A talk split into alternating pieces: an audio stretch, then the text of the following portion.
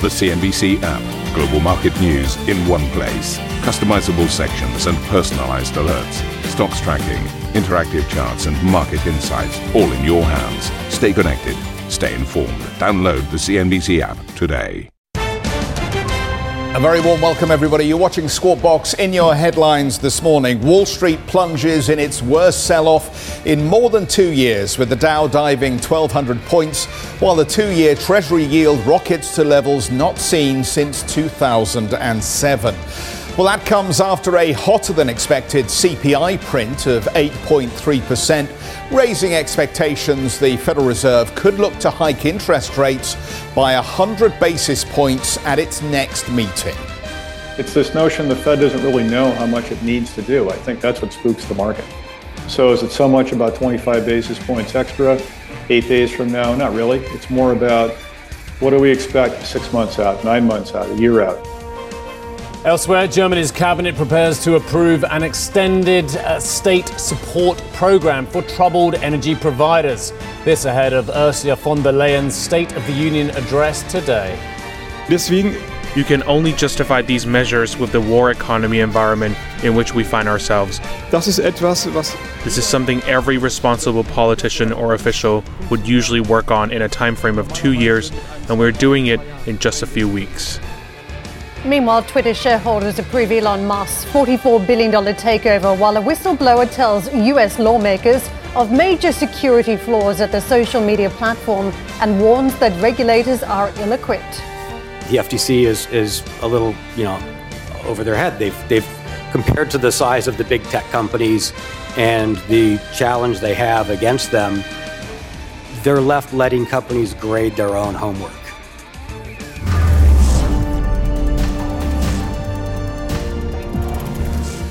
So, a very warm welcome to the programme this morning. Such was the significance, I think, of the overnight uh, inflation data and the market's response that this morning the producers have asked us to come to the wall to talk about this significance. And it was a big points move, wasn't it? Dramatic. I mean, the market was expecting the core to be higher. So there was an expectation, but it was much higher than anticipated. So I think everybody thought they had priced in the worst case scenario around 75 basis points in terms of the rate move expected because of inflation. But what they had, maybe they didn't think about 100 basis points as a potential. I, I think it's mildly pathetic what's going on, to be honest. Is, I've got to be honest, the herd is putting all its eggs and baskets into one print on a monthly basis, and that is on CPI as well. Surely the market should be more nuanced and more sophisticated uh, than to just think, oh, great, inflation print's going to be lower. We're going to have a four day rally where we're going to go absolutely gangbusters with risk on. Actually, the print was mildly different from what was expected by some, not from all of us, I hasten to add. Mm. Uh, and as such, we're going to have the seventh largest Dow decline in history. Mm. I, I think it's really quite worrying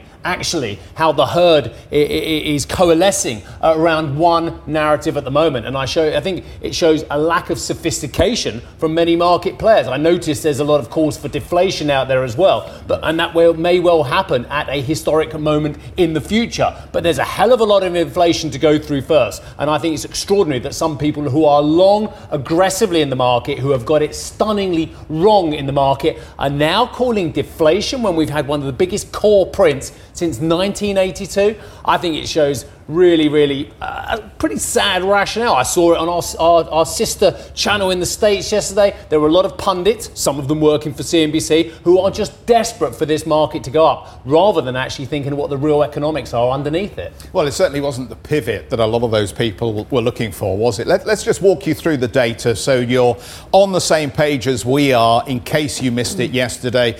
Wall Street saw its worst day since June 2020 after US inflation came in hotter than expected, then dashing hopes for a peak in price pressures. And if I just wander along the wall here, you get a good snapshot of the key numbers. August CPI rose by 0.1% month on month, bucking expectations for the slight decline that many had penciled in.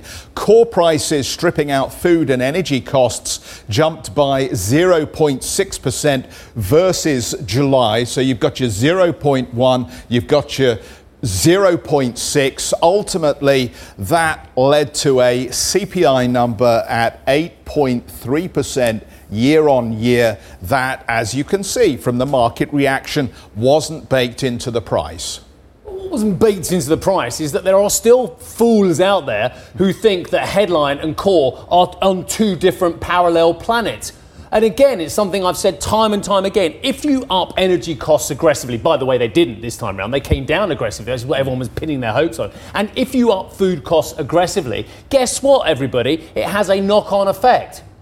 It's the same people who were desperate for the pivot yesterday who were the ones who say, oh, it's only transitional, it's just a few supply chain problems. But if they persist long enough, it becomes a game of whack a mole. That's why OER's owner equivalent rents yesterday uh, were, was the latest figure to upset everyone. Look at, look at the, how everyone's desperate to find a core which doesn't include anything that me- is meaningful. Look, so there's the core core, isn't there? what, what is this one? If you strip out energy, shelter, food, used cars, and trucks, well, come on, everybody. You start stripping all that lot out. Is, is it really worth the, the paper it's written on? The consumer price index. Anyway, they still rose 6.3% when you stripped out everything that they're desperate to strip out. I feel obliged to do the counter argument here. Good luck. Which is that uh, these elements that you pointed out were ones that saw the supersized reactions during the pandemic are now subject to other factors, the, the war in Ukraine impacting the energy price, and of course, uh, food as well. So I think what the market is trying to Rents get a handle shelter on. is affected by Ukraine. Well, rent, I think, is another supersized COVID trend it's to 24% extent. of CPI. How is OER anything to do with Ukraine? To no, I'm saying for various different factors, it's one or the other. There are just anomalies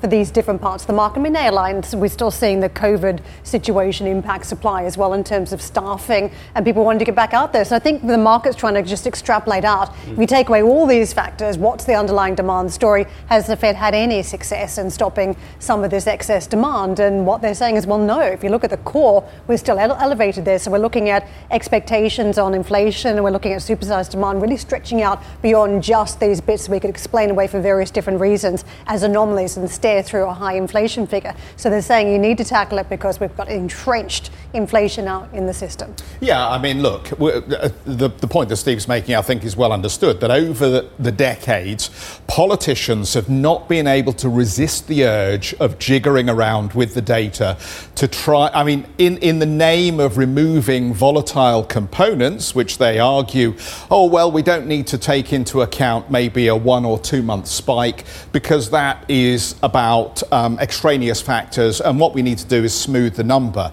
And what they then do is take out certain elements in the data. We've seen the same thing with the unemployment numbers as we've seen with the inflation data. And ultimately, the goal, they argue legitimately, is to smooth out the figures to give a more realistic projection of what's going on. But what they've also done, quite frankly, is made it very difficult to compare apples and apples and oranges and oranges over different periods because they continue to play with the data to make it more politically acceptable. Well, unfortunately, in terms of the data yesterday, there was no way that you could deny that overall there are excessive inflationary pressures across the board in the US economy, and they have not eased, in spite of, uh, as you were pointing out, Steve, a lot of market commentators wanting that to be so. So there was a lot of hope. the. There were a lot of hope brutally honest going it. into this piece of data, and quite frankly, uh, it, it didn't match up to expectations. E- Everyone's got a hustle. Yeah, Let, us be totally honest about it. It's a market. Let's be honest about capitalism. Everyone's got a hustle. So when people come on our channel saying there's going to be deflation if the Fed does this, they, they're doing the wrong thing. They're doing it because they're long the market very often. Let's be brutally honest about it. There are some brilliant souls out there who are telling us exactly what they feel, regardless of their position. But let's face it, if you are long a massive amount of growth stocks and you have got it badly wrong and you are down massive double digit for the year, you are clinging on to anything you can get your hands on at the moment, including what? deflation. Well, there may well be deflation. History says at some stage there could well be. But actually, there's a couple of factors that said you might not get it this time, including the reshoring, shorter production line argument, and deglobalization. But we won't go there on, on that one just yet as well. And uh, my final point is you just raised my ire once again, uh, uh, and that is when it suits when it suits, we'll strip out energy because it's going on the upside. But they were all happy to strip out energy, put energy back in yesterday because they thought it was going to be a massive deflator compared with the previous level because gasoline prices have come off from five bucks 14 on the 14th of June down to 370 now as well. So they were very happy to use energy as part of the bigger mix when it suits to the downside. Well, guess what? The whack-a-mole didn't work because rents and other things started started to hurt. I've got to move on apparently. I just wanted to pick up on the point on You sentiment. can. You do what you like today. It's your birthday. It does take us to the bridge around what the market does Happy from here. birthday. Thank you very much. Thank you. Uh, you did spoil me this morning, by the way, helping Ah, inflation first as time well. in 10 years I've remembered. Not bad, is it? Not bad for a work husband. Uh, what we have seen though, on, yes, exactly. Birthday. Thank you very much. what I, we can say about sentiment, though, I think there were some in the market that had a sense of relief because they've been pointing to the fact you've got this market rally that is unsustainable. So we're not being dragged off the sidelines, and you've had a market that's been very aggressive to the upside. So there must be that sense of relief that they were wrong and the market corrected back to the lower positions. The other point is what happens to volatility from here because we'd sort of settled in this nice pattern of trading higher session after session, getting back off the low end of the ranges. Now we've just gone right back with, one fell sweep, a very big size move to the downside.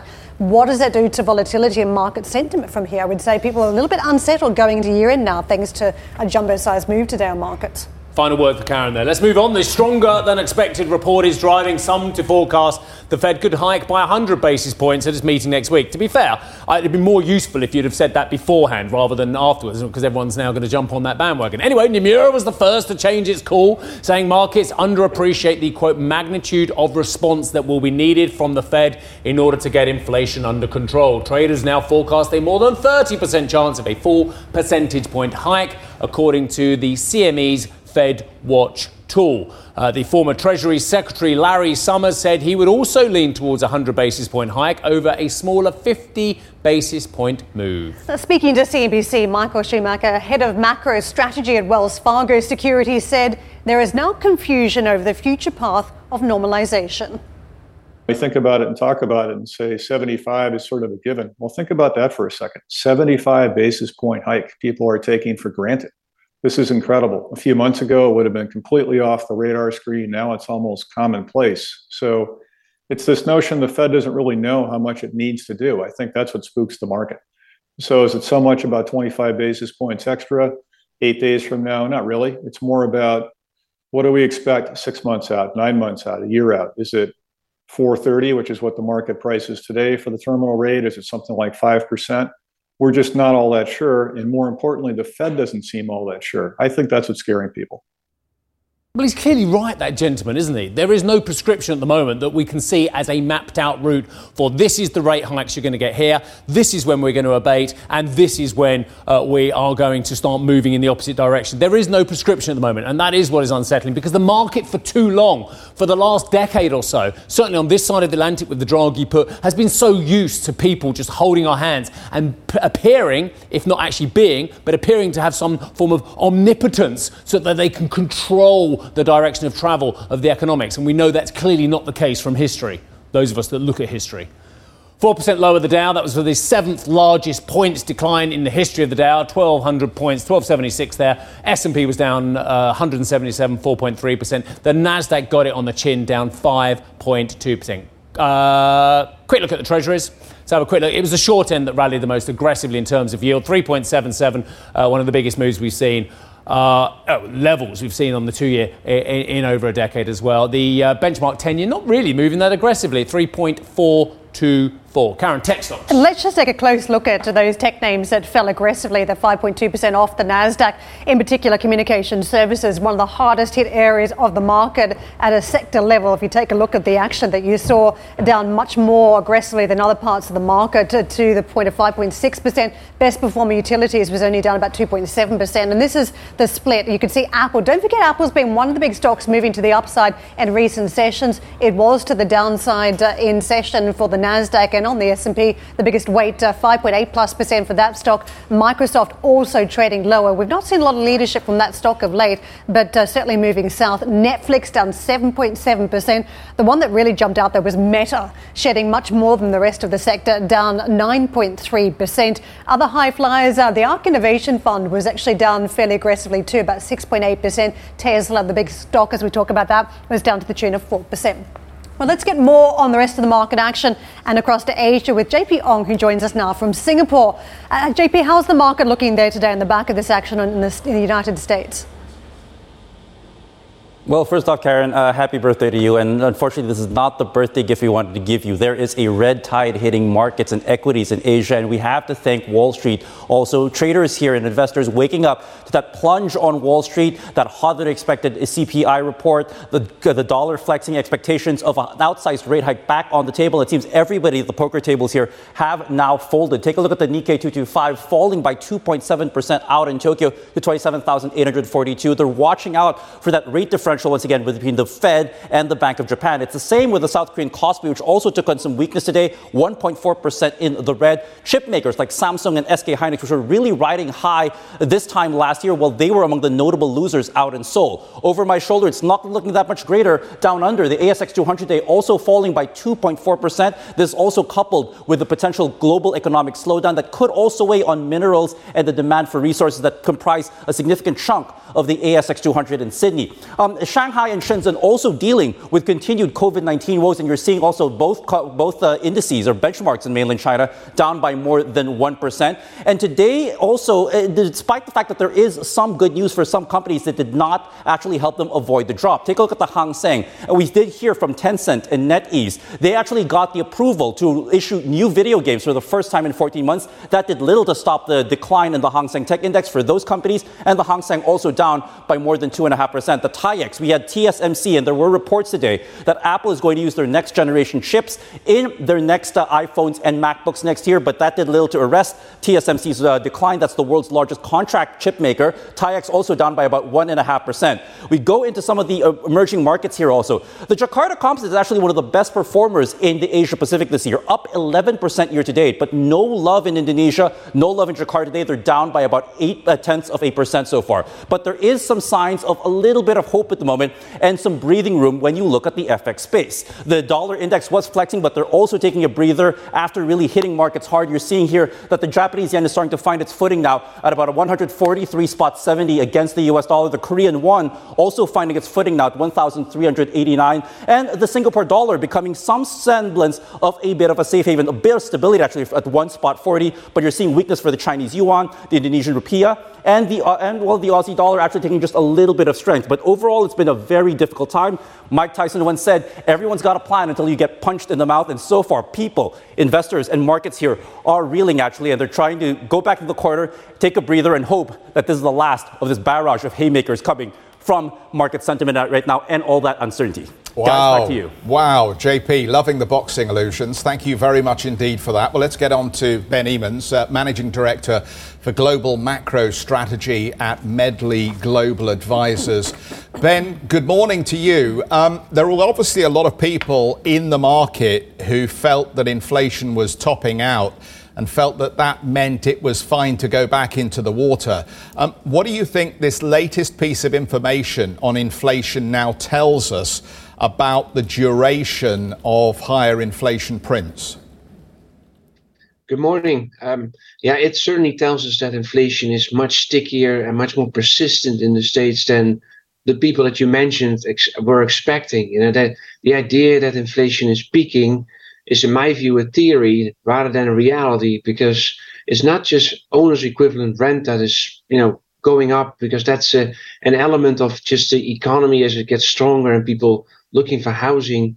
But you know, new cars and used cars prices, for example, that people thought would, were peaking are not at all because it's a given good, as they say, right? The demand for a good like that goes up, even though the price goes up because people need a car. It seems to be quite relentless, and you can add on to a lot of other these similar items like uh, insurance and other items, and you get into a very sticky basket. And this Atlanta Fed actually publishes that basket called Sticky CPI and that up, went up again to about 6.1, 6.2%. So it just shows that we're in a momentum inflation, sorry, yeah, momentum of inflation that's unabated. So I think it's a sticky picture and for here to, to last for in, into next year at least. But you've got these um, these grand investors like Cathie Woods with her growth portfolio, or, or Jeffrey Gundlach with his bond portfolio, arguing that deflation is now more of a risk than inflation and you should be taking active positions to prepare yourself for that. Do these people have unusual insight? Or are they working off the same information we are, and actually it's not clear that deflation will be a problem sooner rather than later? I think they're working off the same information that we all have. I, I get the idea that if you you know tighten policy enough. And if you push it hard enough, then we'll just get to a tipping point where we flip from this inflation all the way back down to deflation because well the economy is over levered we have aging demographics, we have a lot of savings, all those types of ideas from the pre pandemic suddenly come to fore, and we're back to completely deflation everywhere. Now, I would acknowledge that the US economy has a lot of competition in itself, and if indeed everywhere sl- sales are slowing and the economy is slow, that, that excess inventory gets be you know discounted, and we've seen some of that in the retailers, but that's not to be said in this situation. We're dealing with too much persistent pressures that not just only homegrown in the States, but also coming from Europe, coming from Asia. So I think that deflation argument is something that, yes, it could happen if we're getting a hard landing some point in the future. I don't see this happening, know, let's say in a cyclical horizon, really because we have to make up ground with tightening anyway, which is not far enough, tight enough to actually call for deflation scenarios. So I'd say no, stick with the inflation scenario and build your portfolio around a Federal Reserve and other central banks having to tighten a lot more to get it really under control. Ben, I want to talk about that rate tightening because what's different over 24 hours is that we now have no chance of priced into the markets of a 50 basis point move, but we do have a 38% chance that there will be a 100 basis point move, although the base scenario is still for 75 basis points at this stage. But uh, some of the market participants who are pushing back against that uh, extra jumbo size move are saying it would send a message of a knee jerk reaction. Uh, Nomura, not on that page though, they're saying uh, that uh, some people really underappreciate the magnitude of response. What do you make? I mean, 75 basis points at the time was considered a knee jerk response, and it's quickly been assumed by the market and central banks beyond the Fed. Could 100 basis points be achieved by the Fed without spooking the market? Yeah, so I think if you look at the speech from uh, Chris Waller on Friday, you know, he specifically mentioned that you know this is a fight that we we cannot back back away from, right? So he showed a significant amount of determination to get inflation back to two percent. Come high in hell water, as another former vice chair you know, candidly said, and it, it's really about that idea. I think what Nomura is getting at is that do not underestimate that they may debate at the table next week that you know, 100 basis points is warranted to really put a sledgehammer on inflation that we're dealing with now that just simply is more tenacious than even they themselves, the Fed, had expected. So it is actually a probability that's not unrealistic for that reason. On the other hand, it's also about communication. So far, what we've gotten was 50 or 75 data dependent. And most of the FOMC members have coalesced around the 75 now. So they would have to perhaps communicate through media or other ways that they may be willing to do 100 basis points to extra give that signal. That seems unlikely because that would cause a lot of volatility. But on the other hand, I do think there's determination in the Federal Reserve not only get inflation under control, but to do them what it takes. So this 100 basis points is not unrealistic. Yeah, I, I note your comment there about their communication, Ben. It was it was quite extraordinary during the closed period before the first 75 basis point hike. How magically everyone over the weekend decided it was going to be 75, and they were right. It was extraordinary. Uh, ben, um, I, am dismayed and slightly concerned uh, about the growth scenario. And I know you've discussed it very briefly with Geoff, but there were some brilliant structural stories out there that we've been sold over the years that are regardless uh, of the cycle, why are incremental changes from the previous assumptions in interest rates scuppering so aggressively some of the, the great growth scenarios that we've been painted on this channel and others, i.e., were they really pups we were being sold or great growth stories regardless of what the interest rate cycle was? That could be that I think that you know the idea of that we having in, in these growth stocks embedded a, a perpetual you know string of high growth earnings and that therefore you know that's never going to really change no matter what. That's i think something that's embedded in the market because these companies are so well positioned so strong they can compete in any way. It doesn't matter what the environment really is. And that is probably why we're seeing this really strong reaction in the semiconductors and chip stocks and other of those companies yesterday. In the end of the day, interest rates are a reflection of the economy as we speak. And the economy actually has firmed over the last period here in the United States. With that came inflation that's now stronger than people had anticipated up until yesterday. So I think we have to account for that.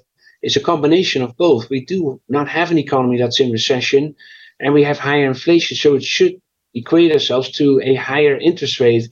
And that I think then punctures those you know excessive growth expectations that are probably too rosy still and therefore have to be adjusted down. And I'm talking about growth expectations and earnings in, in high growth stocks, as, as you mentioned.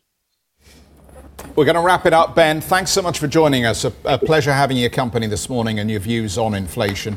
Uh, ben Emons, uh, Managing Director for Global Macro Strategy at Medley Global Advisors. And for more on the growing talk of a full point Fed hike next week, check out our subscription service, CNBC Pro.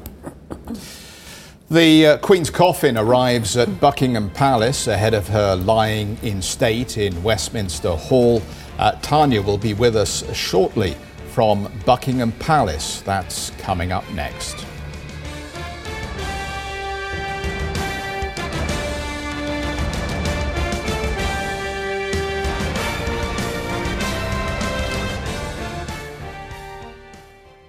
Ambition to me is about doing better. I think ambition creates a pathway. Best advice I can give someone starting off a career is don't have a career, have lots of careers, try loads of different things. Talk to people and put your ambition out there. I don't feel that I've hit peak ambition because it's a learning journey. CNBC is where ambition meets opportunity. What does living ambitiously mean to you? Hear it from our CNBC anchors, reporters, and global business leaders on CNBC.com.